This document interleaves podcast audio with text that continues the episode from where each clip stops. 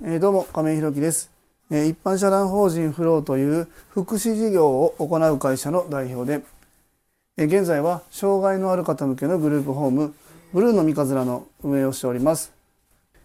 え、今日は経済的虐待のニュースを見てというテーマで、え、お話ししたいと思います、え、本題に入る前にお知らせをさせてください、現在ブルーの三日面では入居者様が4名。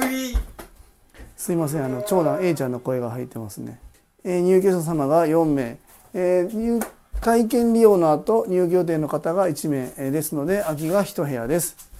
えー、あと体験利用のご希望もいただいております。見学ご希望の方ございましたら概要欄のリンクをご覧いただきましてえ公式 LINE 等でご連絡いただきますようよろしくお願いいたします。えそれともう一つ皆様にお願いです。え現在、ブルーの三日面では、えボランティアさんを募集しております。えそちらも公式 LINE などでご連絡いただければ幸いです。えそれでは本題です。え今日は、え経済的虐待のニュースを見てというテーマでお話ししたいと思います。えっ、ー、とね、ちょっと題名的にはちょっと重い話に聞こえ、まあまあでもな、ちょっと考え、僕も考えるところがありまして、まあ今日のね、放送とさせていただきたいなというふうに思いました。で、どんなまあ内容かというとですね、まあニュースに出ていた内容だけなので、ここはあの、え深く掘り下げていないので、またね、しっかり見てみたいなと思うんですけども、まあ要は、あの、グループホームにお住まいの方の食費についてね、えー、その記事では書かれていたんですけども、まあ、実際にかかっている、えー、食費よりもたくさんの金額を請求してたというところがありましてこれが障害者総合支援法というところでねえー、に違反してるというところがありまして、えー、その差額というかそれをきちんと、えー、返納してくださいというような内容が書いてありました。まあ、そのどどれぐらいの食材費がかかってどれぐらいの金額を、えっと、利用者さんにね請求したかどうかは僕わからないんですけども、まあ、例えばですね、えっと、食費が1人当たり、えー、どうだろうな500円しかかかってないのにあの5,000円一食取ってましたまあこれはねさすがに、えーと、やりすぎかなと思うんですけども、まあ、食材費等でかかっている金額が500円だったというところに対してですね、えー、そうですね880円食費もらってました。みたいなことだった場合ってどうなんですかね。ちょっと僕は分からない、まあ、その障害障害者総合支援法の解釈云々は人それぞれ、まあ、あんまり考え方に違いがあっていいものではないのかなというふうに思うんですけども。うんとまあまあ当然ねその僕たち、え、障害者支援やっている事業者っていうのはこの障害者双方支援法っていうのをもとに、えー、利用者さんを支援していくっていうのが前提で事業の方は進めている。これに関しては僕もあの不服がないわけではないけどそこは自分の中でね消化しながら、え事業の方は進めております。まあ、ここに違反することも当然ないですしなんか人員配置等でねなんかこううまくごまかしてみたいなこともしないと。まあ、そこはきちんと守っているんですけども、まあ、きちんと守っているからこそ思うというかそこのなんか間をすり抜けてやっているわけではないなので、えー、思うんですけどもそこら辺はねどうなんですかね？その福祉事業をやっている人もですね、えーと、当然え生活があってですねあのきちんと事業してとして継続していくっていうことが最大の支援だったりするわけですよね。まあ、その入居者さん利用者さんに対する支援っていうのはえ、自分たちの授業が継続することで、え、長い間ね関わることができる。もちろん潰れてしまえば利用者さん入居者さんは解散してですね違う事業所に行かないといけないということがご本人たちにとってね相当な負担になるかなというふうに思うんですけどもそのさっきのね食費に関して僕はいくらぐらいの大きな差額を入居者さんに強いていたのかわからないですけどもまあどうでしょうかね例えば500円のところ5,000円取るような事業所だったのかどうか僕わからないですけどもそんなにねそもそも多分ねいただけないと思うんですよね。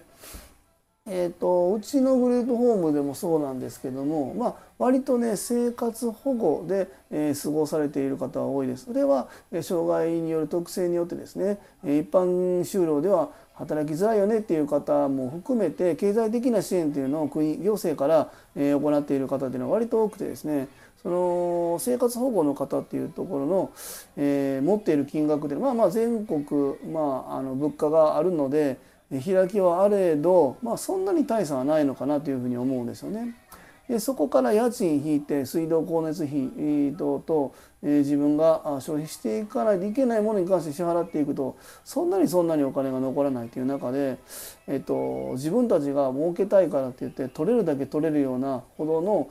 えー、お金を持ってる方っていうのはあんまり、えー、いないんじゃないのかなというふうにそもそも思っているですね。あのご家族の支援があってえ金銭的な余裕がある方でも当然いらっしゃるんですけども、まあ、そういう方以外はまあまあ大体これぐらいの金額を持ってらっしゃるかなっていうところで、えー、事業の方はねグループホームとしては進んでいるかなというふうに思います。あのその僕たちはその乳下さんの貯蓄に合わせて、えー、この人からこんだけ取ろうこの人からこんだけ取ろうみたいなもちろんしていないんですけどもまあ、とはいえそういうふうにね食材に対して過剰に請求するのはおかしいみたいなのをどうなんですかね。僕もちょっとこの辺は難しいかなと思うんですよね。えっ、ー、とまあ、そうなってくるとですね。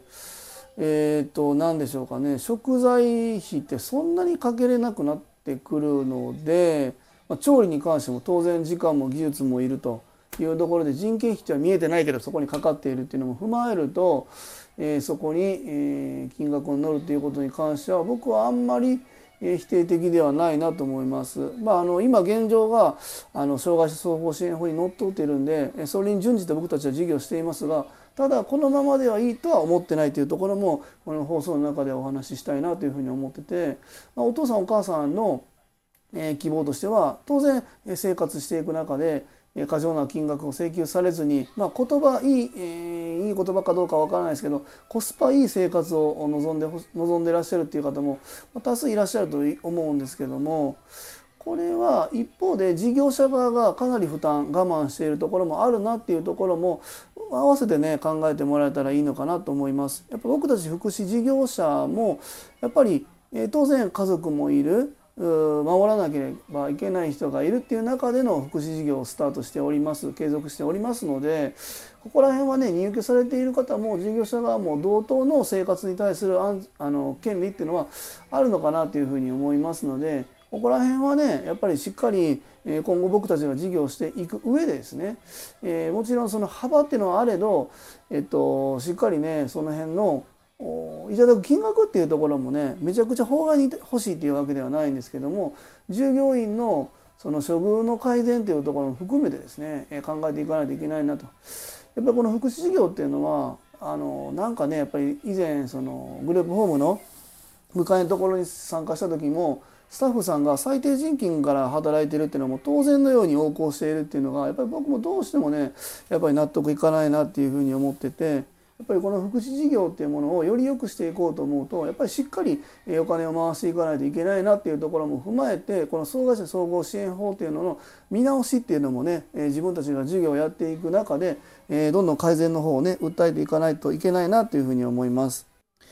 またですねこの行政から報酬を受け取るっていう事業モデル自体もしっかり考えていかないといけないなってこれはねあのうと福祉事業者というより経営者としてしっかり判断していかないといけないなというふうに思っててこのお金払いたいけど払えないという体制になっていたり、え、従業員の改善をあの処遇の改善をしてもっとより良いスタッフに対してより良い環境を作って結果、え、支援にいい支援に反映されるっていうモデルを作ろうと思うとここのお金のことっていうのはねしっかり考えていく必要があるなというふうに改めて思いました。え今日は経済的虐待のニュースを見てというテーマでお話しさせていただきました。え最後までお聴きくださりありがとうございます。え次回の放送もよろしくお願いいたします。今日も素敵な一日をお過ごしください。え一般社団法人フローの亀井宏樹でした。アビアント